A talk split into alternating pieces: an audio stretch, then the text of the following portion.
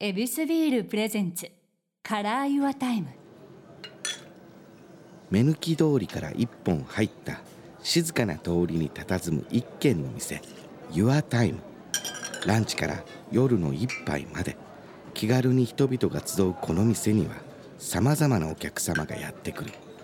今日のお客様はミュージシャンのテンダーさん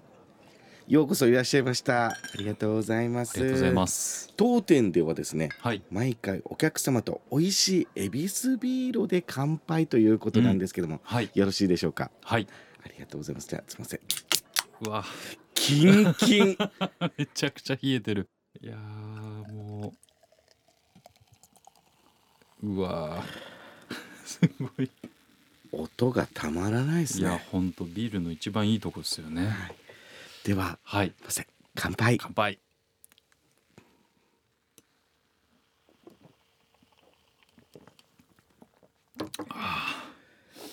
嬉 しいグラスを指先で包み込むパターンだそうっすね。好きなんがわかるわ ちょっと味わっちゃいましたね、だいぶね。うまいっすねうまいっはいす。いやもう僕たち初めましてでいやございますが、そうっすねやっぱ乾杯から始まると一気に心がはい。いポや、ーンと、そうなんですよね。なんか開き直っちゃうみたいな。ありますよね。ね、嬉しいです。よろしくお願いしお願まいす。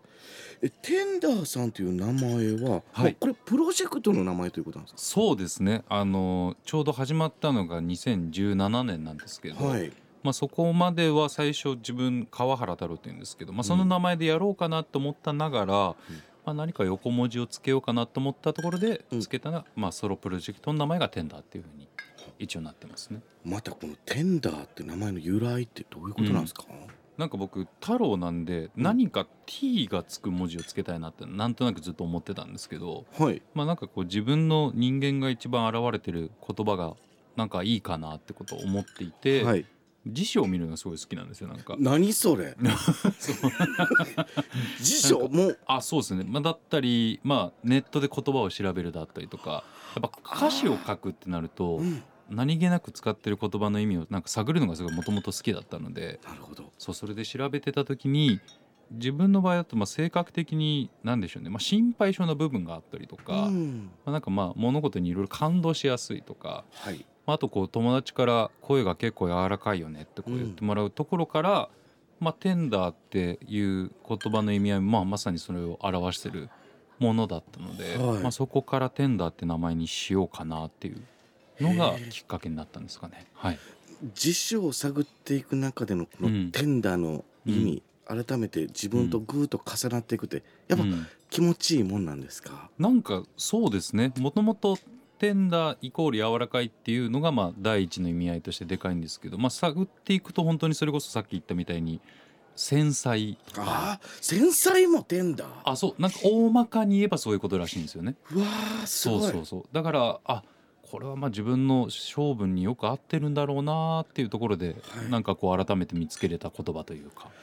わあですね改めて自分が言葉に染まっていくっていう形なんですねあそうかもしれないですね。素敵それ 確かに確かにはいそうそうでもなんかそれで改めてこう自分の意識をなんか確かめられたというか、まあはいこういう存在なんだなって分かった上で、まあ、その名前を掲げて活動しようかなって思ったのがテンダーだったって感じですかね。うわあ素敵ですね言葉の魔術ですね、それもまたあでもまあ本当言ったらそうですよね、はいなんかその言葉をかみしめながらやっていくというかうわなんかこうんの自然体にテンダーになっていくのが素敵です、テンダーを演じてるんじゃなくて、テンーダーになっていくんだ、まあそうっすねなんかまあそうなりたいなみたいな部分も多分少なからずあったのかもしれないです理想でもあったということなんですねそうですねわあ素晴らし素い敵もう素晴らしい解釈ありがとうございまいす やね何をおっしゃいますよいやもうちゃんが何を言ってんねん ちゃんってつけといていやいやそうそれも聞きたいぐらいですけ ども本当に河合ちゃんの逆ですなるほどねそういやシンプたルだのそれなんでいすよや素晴らしいけどこれテンダーさんはですね、もう本当お声も素敵で、いえいえ考え方もまっすぐだなってもう感じましたけどもありがとうございます、まあ、言ってもこれ楽器のマルチプレイヤーとしてもうんもう本当に多彩ではいもういろんな楽器をやられてますねそうっすねはいピアノベースギタうーんサックストランペット、うんはあこれ全部もう自分で演奏されるということですかそうですねあの部活が僕あの中高でずっと吹奏楽をやっていて、まはいあ、そこで管楽器を始めたのが、まあ、自分から進んで音楽をやろうって思った始まりのきっかけだったんですけど一番最初に持った楽器って何なんですかえっとちっちゃい頃にピアノは教わってたんですねちょっとだけえいくつからですか5歳ぐらいですかね5歳そうそうそうそうそうちょ5歳うはん飲み込みはどうでした、なんか僕両親がもともと現役のミュージシャンをやっていてすそうごないんですよなんでお母さん、お父さんが教えないのな そのお母さんお父さんの友達のミュージシャンが僕はなんかその時にどうしてもあのアニメでその時「ゲゲゲの鬼太郎」がやってたんですねはいなんかその主題歌をどうしても弾きたいっていうのを両親にずっと話しててすごい衝動なんでしょうねわかんないそれからそのじゃあまあピアノクラシックを教えるっていうよりかは弾きたい曲を教えてくれるみたいなお母さんはうジんャズのミュージシャンでいらっしゃるとあお聞きしましたそうが、ですねそうなんですそうなんですジャズを志してプロでやられてる方がゲゲゲを教えるってなかなかハードルあい高やそいうなかなか なんか、まあ、わざわざこうちょっと弾きやすいようにアレンジをしてくれてすごい噛み砕いてくれたんですあかそうですねだったんですけどなんかこの僕は多分その時にアニメで流れてるその曲の何ですかキーがあるじゃないですか、はいカラオケとかもあるんですけど、それと多分作ってくださった譜面のキーが多分違ったからなんかそこで多分いろいろ耳の良さというのか絶対音感みたいなのがあるっていうのをなんか教えてもらって。えそこからなんかいろいろ自分で曲をあのさらってみたりとか、はい耳コピするようになったりとか自主的にどんどん膨らんでいったあそうっすねなんかだからこそこの吹奏楽に入ったということですそうっすねなんかすごいなはいそうなんですよ、でそこからいろんな楽器と出会って、うんうんうんはいまた吹奏楽って形が違いますよね、そうですねはい吹奏楽はまたクラシックだったりとか、まあ、それこそポップスをあの大人数用にアレンジした曲とかもあったんで、へまあ、そこであの顧問の先生とかがやっぱ昔の歌謡曲好きだったりっていうので、歌謡曲を皆さんで吹奏楽でやりましょうっていうアレンジをそこで知ったりそこからなんか昔の曲をいろいろ知るようになっていたというかーその時に抵抗はなくもう楽しくどんどん吸収していったんですか、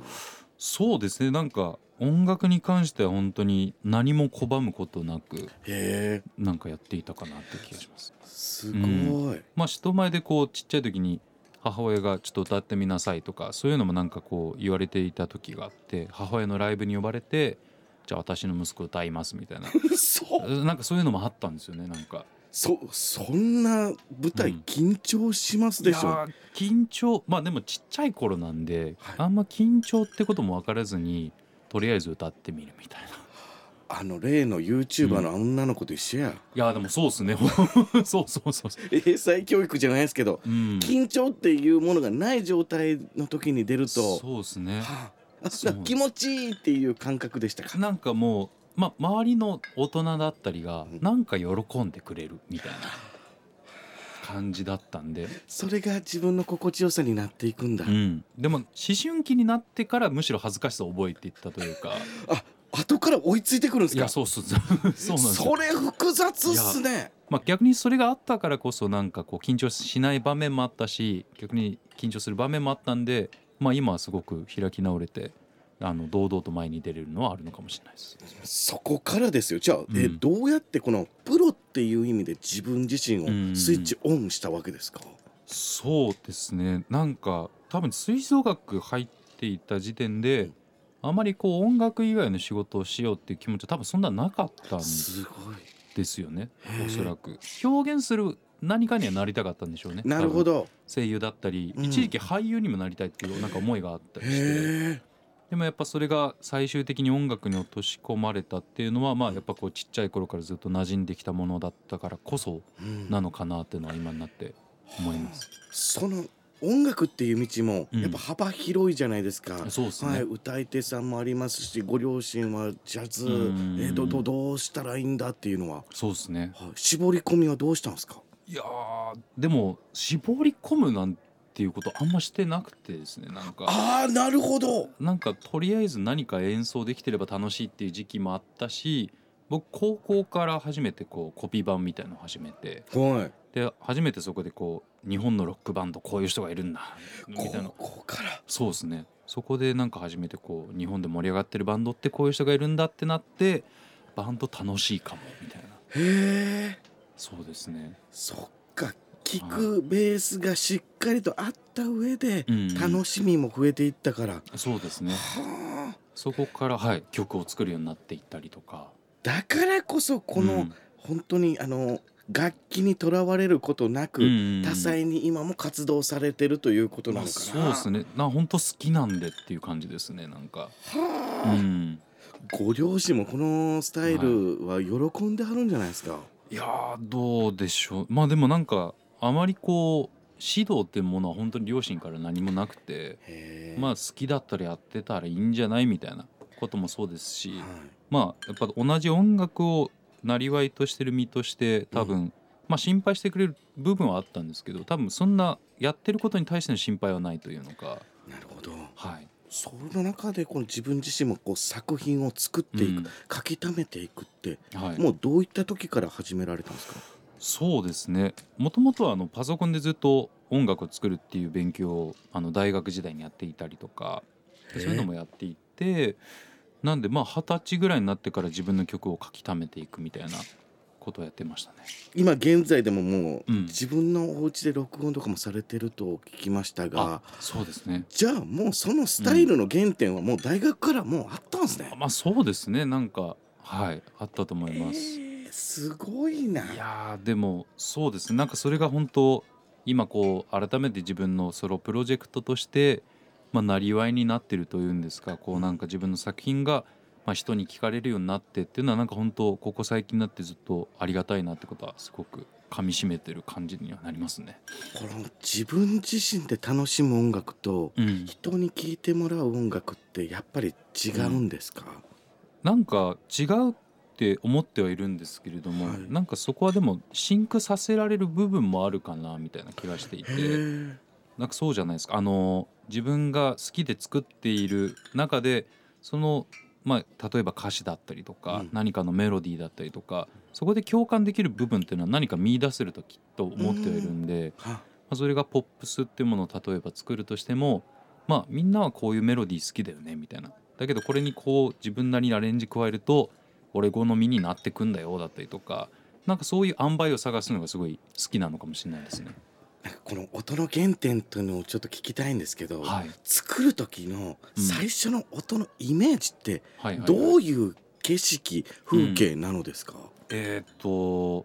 そうですね景色っていうものではあんまないんですけどうん僕の場合は結構もともと例えばじゃあドラムのパターンから考えてみるどういうそうですねなんかビートみたいなはいのをなんかいろいろ作りためておいたりとかあとはなんか例えば日常でなんとなくこの言葉いいなと思ったりとかそういうものをなんかずっとメモを残していくんですよね、はいなんか携帯とかでうん。なんかそれを組み合わせながらあ今じゃあこういう景色が見えるような曲作りたいんだなっていうのをなんかいろいろ組み上げながら認識していくイメージになるんですかね。うわちょっと聞いてるともうす、うん素材集めなんだあいやでも本当そうですね自分の場合は。しかもこの自給自足パターンのあそうそうですねはい。畑で作って畑ではい作って、で田んぼで作ったものそうですそうですね。まあもうル,ル、うんルーとかもちょっと自分からスパイスで作っあていみよやうかそなうそう そうですね。合わせたものがオリジナルカレーそうみあたい意な外とこういう味になるんだみたいな。え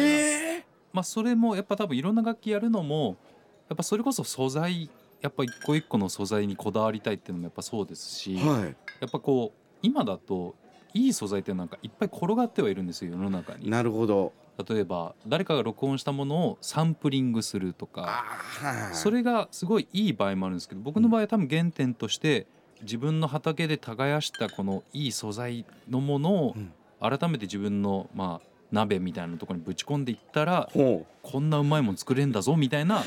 イメージで結構作ってるのかもしれないですね。そっかもうその時点で体臭はちゃんと意識してるし、自分自身の好みもあるしかあそうですねう,、だだかわらまあ本当テンダーっていうなんか一つ看板の店を立てて、ーうんまあ、いい鍋は買って まあそこから本当に今までの食材を入れて作るみたいな。そっかだからこそもう自分でのピアノベースっていうのは、もう自分のこだわりが全部そこに出せるから、そうなんですよね。 うわいやそうなんです。でもあのたまにはやっぱ違う味も欲しいとかあるじゃないーでなするか。ほど他の誰かが作ってる食材だったりその人にしか作れないものもやっぱあったりもするんで、はいそういう人もこう気兼ねなく店に呼んでちょっとたまにこの食材入れてよみたいなのとかああるんだあありますありますありますだしはあ自分はこういう例えば食材を作ってるんだっていうのをうん他の店の人と情報交換したりして、なるこれだったらうちの店のこれ意外と入れたらもっといいもんできるかもよっていう、うんなんかその可能性の余地はちゃんと残しておきたいっていうのは、探求心もしっかりとあった上であそうですね味を求めていくというのが音楽なんですね、なんかそんな感じだと思います僕のイメージは。いやそのこの音楽家としてのこのテンダーさんがはい、もうこうゾクッと自分自身でうんもうんうこれは決まったって思う瞬間ってあったりするんですか、いやーで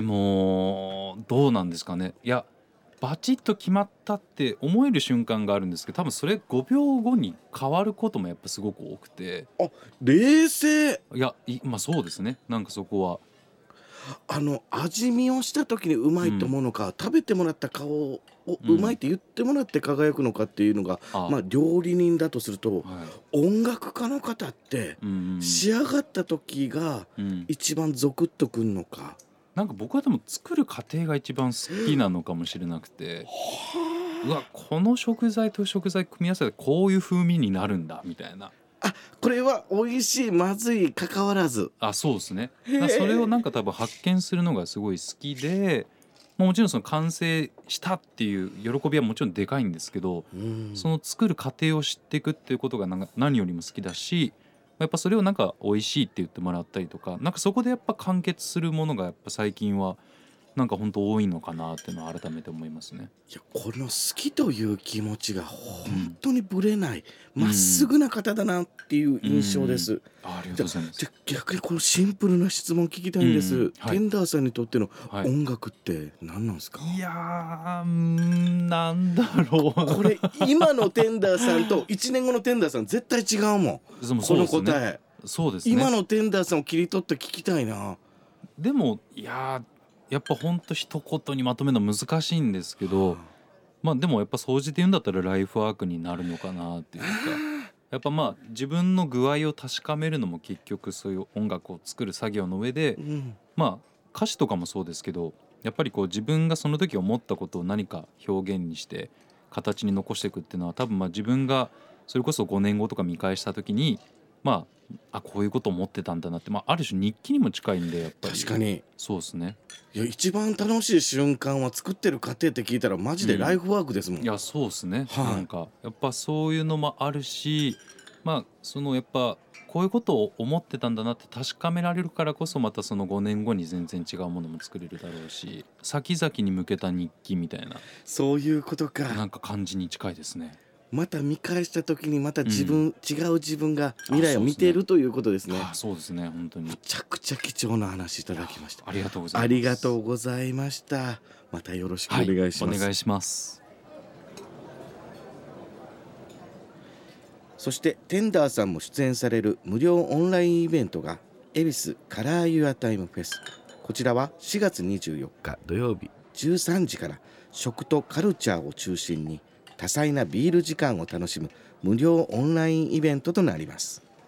イベントは昼飲み夕涼み夜ソロ飲みと時間に合わせた3つのプログラムで構成されていて夕涼みではテンダーさんそして奇妙麗太郎さん2組が恵比寿を片手に特別なロケーションからライブを披露してくださるそうちなみに夜ソロ飲みはカズレーザーさんとブックコーディネーターの内沼慎太郎さんが恵比寿を飲みながら読みたい一冊を語るというもの詳しくは恵比寿ブランドサイトをご確認ください